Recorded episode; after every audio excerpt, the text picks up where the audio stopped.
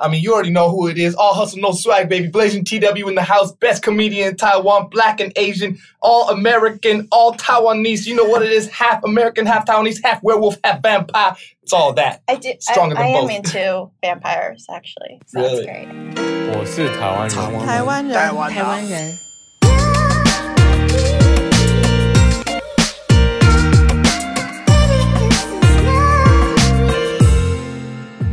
Welcome to Taiwan Ren, where you'll hear stories of Taiwanese innovators, makers, and advocates.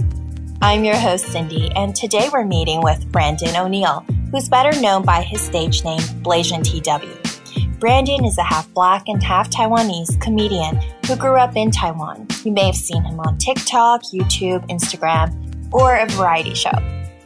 In light of the recent Asian hate crimes in America, I really wanted to bring Brandon on to shed some light on the racism that happens in Taiwan as well. So we talk about what it's like to grow up here as a visible minority, how the Taiwanese can be more accepting, and the inspiration behind this comedy. If you want to laugh today, keep listening. Let's get into it. Hi, Brandon. Tell us about yourself and your connection to Taiwan. I'm a biracial who is mostly grew up here in Taiwan. Some years spent in the States, like kindergarten and university. Those are the years spent in the States. Otherwise, I was here and I was in local school, in preschool, and first to third grade. Other than that, I was in the American school, so I was getting an English education. And what do you do? I'm a comedian. That's the easiest way I'd put it. I do modeling, acting, Mm. voice acting, just a jack of all trades. Whatever to make the quick bucks, you know? Gotta make the quick bucks out of you. I always want to get into voice acting as well, Really? What sort of- specifically Minions. Okay, what was it like to grow up as a mixed race, yes, visible minority in Taiwan? I gotta say, compared to what I see now, because I have other friends with kids who are mixed race and stuff, Mm, it was much tougher back then. And I even know another friend who's another generation older than me, and he was mixed race back in the 70s and 80s in Taiwan, and that was even more tough. So I think it's gotten easier over time as Mhm. everything's gotten more international. Because Mhm. when I was younger, it was not cool to be black. There was not NBA. There was not all these celebs that people can look up to. When you were black, you were just different and you would be made fun of for it and tortured, essentially. Yeah. So I, I had to deal with a lot of bullying when I was younger. Do you have any specific incidents that kind of stayed with you and maybe even shaped who you are now? Oh, yeah. So this is actually, it's a little dark. That's but, okay. but people always ask me, they say, well, why are you so funny? Mm. And the reason why I'm funny is because I used to use humor to deal with being bullied. Because I remember even in preschool or when I was in first to third grade, I would get beat up at school. And if I could keep the bullies from beating me up by making them laugh, the longer I made them laugh, you know, then they Mhm. weren't beating me up. And at the time, it's weird because I would fight with them and then it would always be like multiple kids versus me and I'd, I'd lose, you know, and then I'd go tell the teachers and the teacher would be like, oh, you guys are fighting? You all get beat. So I get two whoopings. Yeah. And then I go the home. victims get exactly. in get trouble too. as well. So then I'd go Okay. home and I'd tell my parents, Mhm. I'd say, hey, mom, I got beat up today at school and she was just like, "Oh, okay, okay," you know, because she she just thought. Yeah, I asked her yeah. as an adult, like when maybe when I was in high school, I said, "Hey, you know, you remember when I used to come home with scars and bruises all the time? I would tell you that I got beat up at school. How come you never did anything?" And she said, "Oh, you doing Cal PI? You're just naughty. I thought you were just playing. You know, you're such a naughty kid, so I just assumed you were." Oh, you so know, she didn't know how deep it she went. She didn't understand, yeah. Mm-hmm. So that also shaped me in that I didn't have help from my parents. They didn't see it as an issue. hmm That's very true because I guess out in Canada or the US, you have your immigrant communities and support, and maybe you were even more alone here. So, did you find a community or how did that? I did have friends, and they would stand up for me, but they would also just get bullied. Oh, And it's interesting because it's all the kids who didn't know me. If there were kids in my own class, hmm I was fine with them. They were all friends. But outside of that, if they didn't know me, then I was an easy target. Right. That makes sense. So, did you ever struggle with your own identity growing up because of this? I never really struggled with my own identity. I don't know. Like I didn't ever regret being born the way I am or anything. I just saw it like this is the way it is, Mhm. you know. And as I got older, I started to understand what a third culture kid was, and I was like, oh, that's where I fit in, you know, because I'm not truly Taiwanese, but nor do I fit in entirely in the U.S. as well, because you are in that odd middle space, that gray zone. Mm-hmm. So, looking back, is there any advice or what would you say to your younger self? keep doing you. Make them laugh. Kill them with kindness. You know, as I think Abraham Lincoln said this Do I not destroy my enemies when I make them my friends? And that's a quote I still live by today. You know, you, you can get mad and fight people, but that just makes enemies. But if you can befriend them, then there's the chance that you can educate them. Because if you build a bridge where you're actually communicating, and there's channels of communication, then they can overcome that initial ignorance. hmm So, I think so far we've covered more obvious acts of racism where you know you get bullied or people maybe make fun of you for the color of your skin. I wonder in Taiwan, since you've lived here way longer than me, other forms of racism you've experienced. Oh yeah, I mean, one prime example I think about is my grandma. Just in general, you know how fair skin is held as the beauty standard here. So, Yeah. you know, my grandma would tell me things. My Taiwanese grandma, my ama, she Mhm. would say, "Oh, like you're perfect. You're tall and handsome and funny. If only you had lighter skin." I'm like, Your own grandma. damn, I'm like, damn, grandma, damn. But you know, I never took it personal. I'd joke with her. I'd be like, oh no, I'll switch her to your side. I'm gonna go tan some more. Yeah, I mean, I got the same thing because, Mhm. like, after I hit puberty, TMI, but my skin started changing color. So I'm more of Mm-hmm. like an a olive. chameleon. Yeah, Oh. exactly. Natural Okay. So my mom started buying me all this meibai products. Ooh, yeah. And it doesn't work on me, nor do I like it. And I think thankfully being tan and healthy was coming into fashion. Yes. But I definitely think women have a lot of that pressure as well. oh yeah, they, they get that pressure a Yeah. lot more. Yeah. Do you ever see subtle, like more subtle forms of racism here? Yes, when it comes to um, landlords renting out houses, there's a lot of that. They don't want to rent to foreigners. Mm-hmm. But this doesn't apply to just black people. It can also be Oh, yeah, Caucasians too. They're like, oh, I don't want to rent to foreigners because they're more likely to party and so on and so forth. But in general, I'd say the racism in Taiwan comes from a place of ignorance. They Mm-hmm. just simply have never seen some or met or interacted with someone of another race. And so they don't know how to behave. Mm-hmm. So a lot of times it's up to me to give them cues, you know, so they'll make a joke. Like everyone I meet, they're gonna make a joke about, oh, I can't see you in the dark. That's like the go-to joke. I'm like, I've heard this a million times. Now, obviously, it's to me. Do I want to get mad about it, Mm-hmm. or do I want to take the opportunity to educate them and maybe joke about it and lighten the mood? Mm-hmm. Because if I came at them with that kind of energy and was mad about it, I'd be mad all the time. People make that joke so much. Mm-hmm. So I see it as um, I give them cues and I tell them like, no, it's not very funny because I've heard this joke a lot. And if they don't understand, because there are still people who are not just not smart but dumb, not smart but also dumb, Yeah. and there's people like that who exist, and so it's a little harder.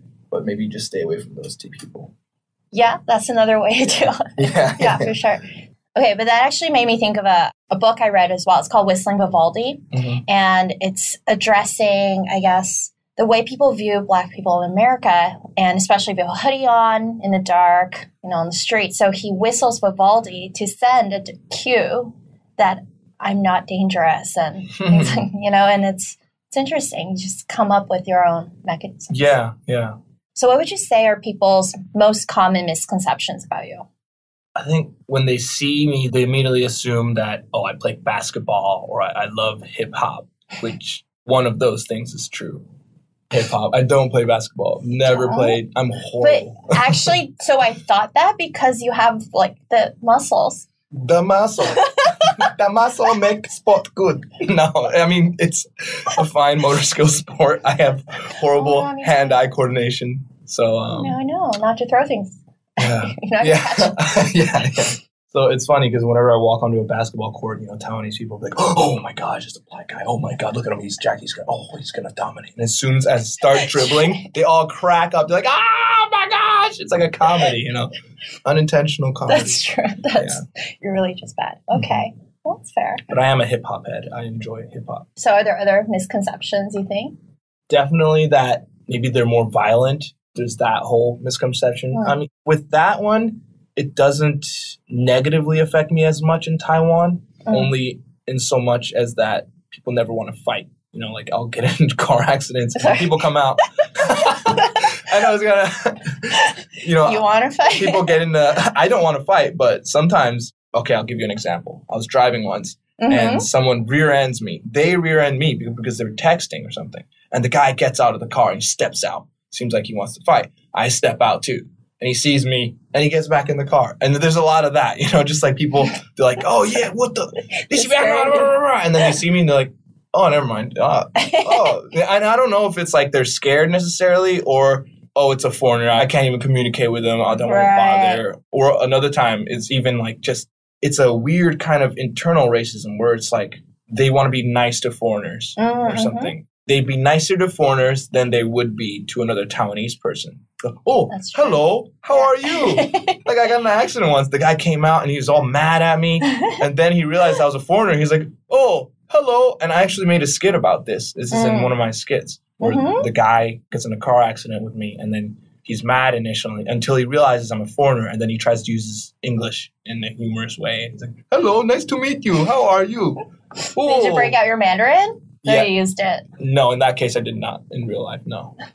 Sorry, going back to the violence thing, I Mhm. do want to ask because my mom actually tells me about 大男人主义 in Mm, Taiwan. Yeah. So I wonder, since you have kind of lived in Taiwan, lived in America, you've been exposed to different kinds of masculinity, so to speak. What do you think of masculinity in Taiwan?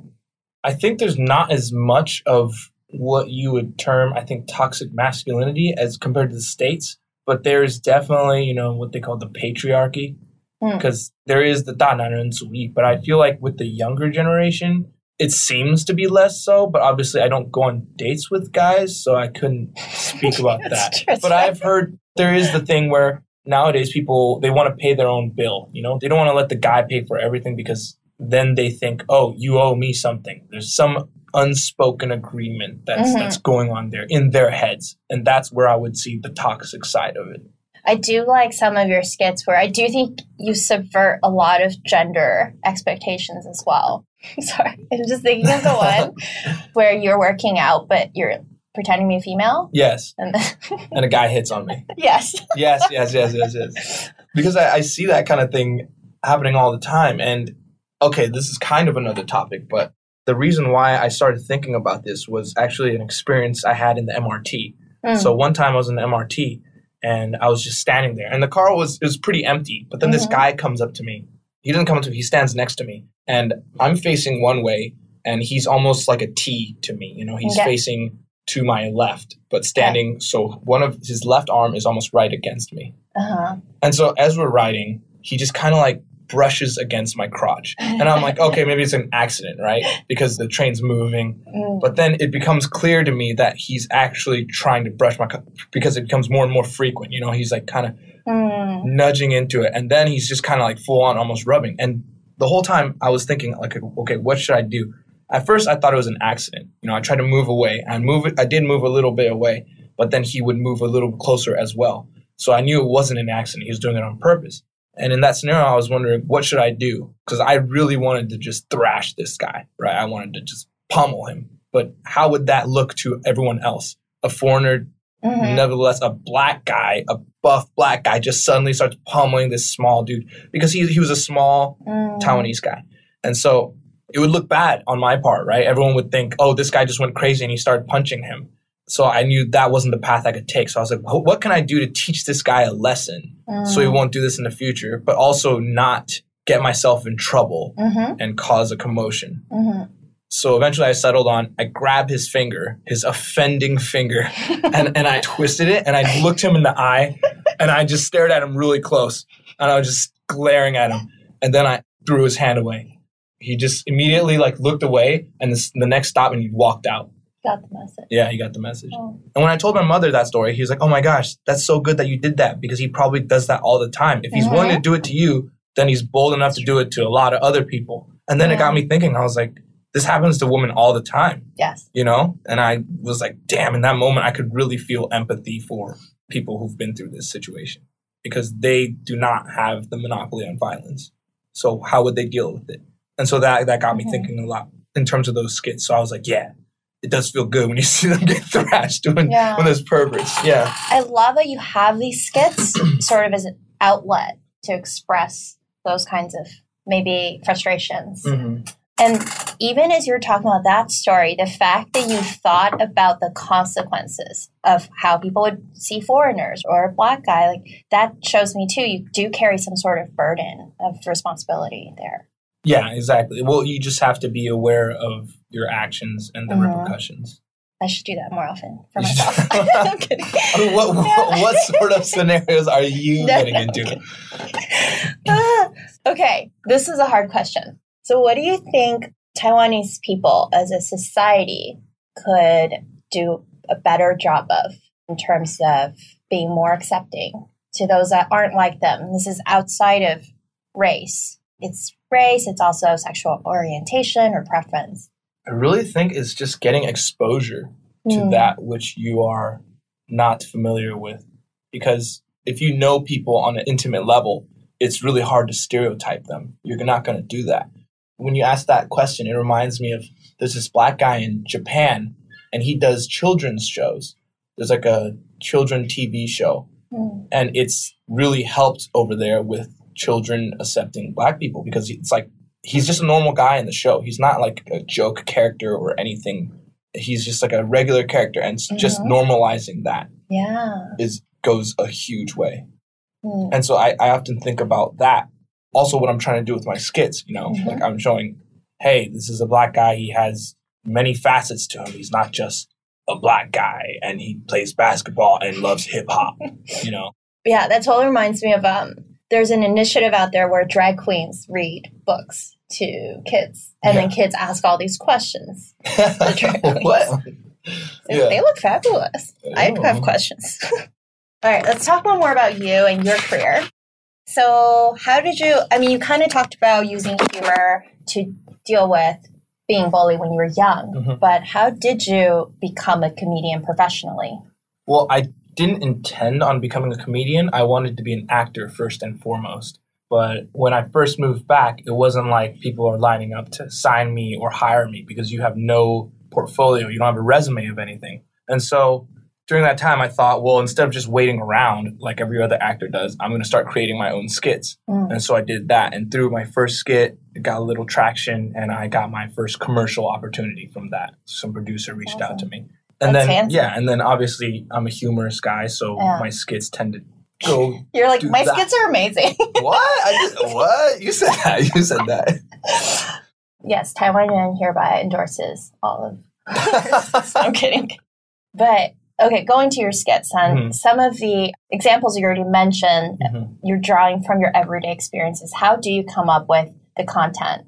You know, my favorite one are the Ama skits. The Amma skits. I mean, that's just my Amma. That's not. Those aren't even skits. Some of them.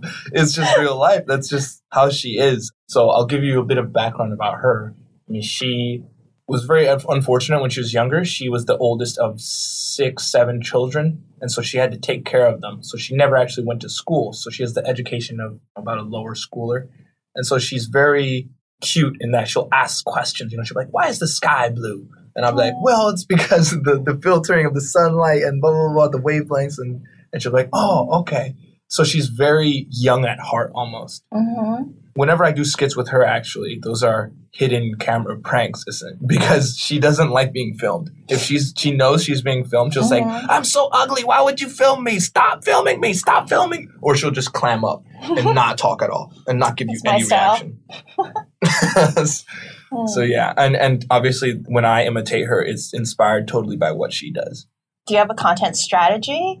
it's honestly just whatever I'm inspired by. You know, like for example, um, a recent skit that I wanted to do was that I just thought of yesterday was because I was talking with some friends and they were discussing what they wanted in a guy they would want to date, right? And they're like, "Yeah, I want a guy who's financially independent and I don't want to rely on him. I want to be independent too. You know, I don't want to be that." And immediately I just thought of a skit where I was like, "Okay, so this girl demands that the boyfriend take care of her. And the boyfriend uh-huh. says, okay, then bring some rope over. And she's like, what? A rope? She's like, yes, I'm going to bind your feet. We're going to do some foot binding now. That just popped into my head. And it's just, Yeah. I guess I'm good at making those random connections. Yeah, and I feel like there is a message there as well. So, are you always trying to kind of sneak in a few deeper messages?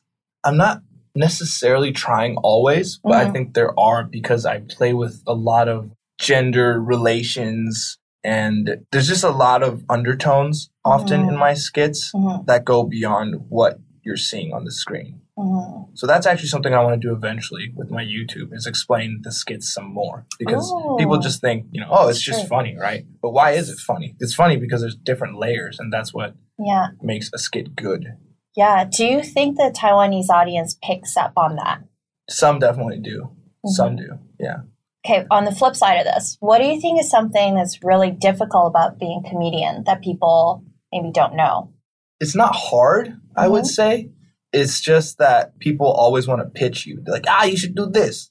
You should do that. And then you're like, nah, no, no, no, no. I'm good. You know, I don't want to hear everyone's input necessarily because I have my own ideas. And if, if I were to do what someone else was suggesting, then that wouldn't be me. Like, sure, I can make what you're saying funny somewhat, Mm-hmm.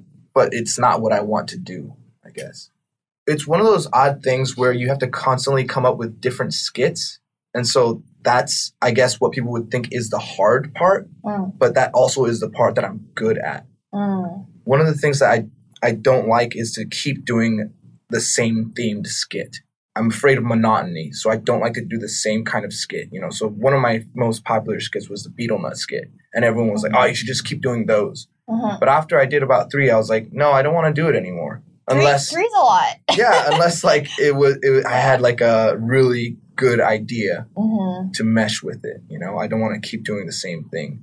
This is playing the long game, honestly, because there are people who blow up for a certain thing, but Yeah. they just do that one thing, and after a while, it gets old. You know, so it's much more valuable to be a person that has that's multifaceted and has many other skits that you can keep doing over time. I did pick up that you mentioned you want people to know that you are multifaceted a few times. What do you think is important for people to know about you? I'm a guy and I'm also a girl. Inside, you know, you know, you know, what cracks me up? I have a friend who every time I go to his house, he lives with his cousin, and her cousin goes, "Yeah, it sounds like ten people. I knew Brandon was over because there's so many voices in my head. You know, I'm just doing all these characters. There's a lot of characters you have a lot of personality. There's a lot of characters. Hmm. Do you think people expect you to be happy all the time? Because I have some comedian friends as well, and they put a lot of pressure on themselves. They feel like they always have to have this level of energy, and people are expecting them to be the hype person or cheer them up. I'm genuinely a pretty happy person, so that doesn't apply to me. I know there's the whole cliche of the depressed comedian. There's a lot of that, but with myself, I do take care of myself a lot. Like I take the best vitamins, go to sleep at 10 p.m. every night. I work out, I get my nine hours of sleep. And these things make a difference. If I'm not doing that, Mhm. that's when I do get sad or not happy. Like Mhm. I'm eating terrible foods and I'll be in a funk or something. But if you're I'm taking care of myself, I'm good. But there is the misconception that I'm always really crazy. You know, people before they meet me, they see my skits, they think, "Oh, I thought you'd be crazy and wild all the time." And it's like if I were like that, I'd probably be in jail. Like you, I'd probably be in jail. You can't possibly keep that up. So you're, you're a comedian on YouTube, you're on TV shows, you're on TikTok. What's your favorite medium of all of them and why? Right now, it's TikTok because it's the best bang for buck. The CP 值最高. You know, I could spend about a minute making a TikTok video and it could blow up and get millions of views. Mhm. The same cannot be said about YouTube. Just the barriers to entry are much higher for YouTube. You got to have a certain level of quality. It's got to be a certain length. Mm. Sure, you can make money off of it directly, but Mhm. chances are I could spend, you know, 10,000 US on a YouTube video and nobody sees it. And that- that's such a soul crusher. That's definitely happened before where I put a lot of effort into a video and it doesn't do as well as I think. And I'm like, oh man, was Yeah. that worth it? Whereas TikTok, you're just having fun and it, it can be really short and Yeah. there's a lot of effects you can play with. I just broke into the top 250 TikTokers in Taiwan, so there's that. Yay! I intend to be I'm the bottom- king. Bottom 200. Bottom. What's your favorite work that you're most proud of? My favorite work. Huh? was weird. oh, oh, that. that. That's a song we. That's not really my work. I sang. We used to sing that song in local school. Yeah, that's something we all sang. I was in second grade when I learned that song. We would all sing it. Uh, uh, oh, me saw la la la when you're a. So to all you non-Chinese speakers, I'm just saying like, oi, oi, oyster vermicelli, beef, beef, beef noodle soup, and just in a really sexual voice. Doesn't make any sense, but we all sang it. It was funny. And for the record, that is your most proud work. That is not. You're putting words in my mouth. oh my gosh. One of my favorites is the video I did with the cop where I'm pulled over by a policeman and I speak a bunch of languages to get a, get out of getting a ticket. Because that's a true story. I really Mm. met a policeman who spoke English and Spanish and I was whoa. I was I was like, dang, I'm in trouble. I need to come up with something. So I started speaking gibberish and he was like, What? He's like, You, next time, bring license. Go. Go. And I was like, Okay, nice. I got away. But after that video, a lot of cops recognized me, so I don't I can't Oh, play with that as much. What was the most surprising, maybe TikTok, because that has, you know, the most virality Mhm. factor. Yeah. What was the most surprising TikTok that blew up for you? There's one where I'm in the gym and I'm shirtless and I just go, two trainers approach me and they say, Sir, you need to put on a shirt. You can't work out here shirtless. And I go, Oh no, my tits are too big. I can't. And they go, No, you need to put on a shirt. And they just start chasing me. And that's it. That's the skit. And that And one blew up. Yeah. That was like a, a story. people. That was an Instagram story. It wasn't even like Oh, You know. wow. messing around. But you never know. That's why TikTok is so valuable. Yeah. Everybody is on an even playing field. You Yes. know? The way the algorithm works, it's like 10 people see it, and if a high percentage of those interact with it, then it'll show more people and more and more, and so on and so forth. Stuff like Instagram and Facebook nowadays is throttled. Not Mhm. even all your followers see your own work, see your Mm. work, the stuff you post. Mhm. Maybe 10%. And Yeah. if it goes viral, maybe 30. You have to pay money in order for people to see it like you if you put 500 nt then all of your followers could see it it's such a small amount but they just want you to pay Mm, yeah, I do agree with that. I think for me as well, who uses all these platforms, so I'm more on the consuming side of Mhm. things, but I love TikTok because I'm actually getting to explore or find new talent or people who actually have produced really great content that deserve to be seen and they really do have that chance to blow up equally Right, exactly whereas instagram it's a curated group of people with the check marks yeah yeah and yeah this is what they say and what they want to distribute everybody but it's weird because a check mark it doesn't even mean as much nowadays because so Mhm. many people have it i mean it's honestly if i you don't have i don't have it I mean, if, if you have a company, I mean, your company can apply for it Mhm, for mhm. you, and then it's really easy to get. It, I don't think it means you have a better algorithm either. You know, do you have any plans for what's next for you in terms of your vision where you want to bring this so I'm focusing a lot on TikTok right now. I'm gonna Mhm. keep grinding with that. All hustle, no swag. You know what it is, baby. Blasian TW, half black, half Asian, half werewolf, half vampire. Okay. Anyways, there's that. I'm also working on movies, working together with uh, some good friends, and we're writing a Mhm. script and getting that together. I Um, also have my own TV show now. So there's that. So yeah, working on more long term projects. mhm. is there sort of a, a genre or a theme with the movies or is it too early The to movie, share? it's it's comedy.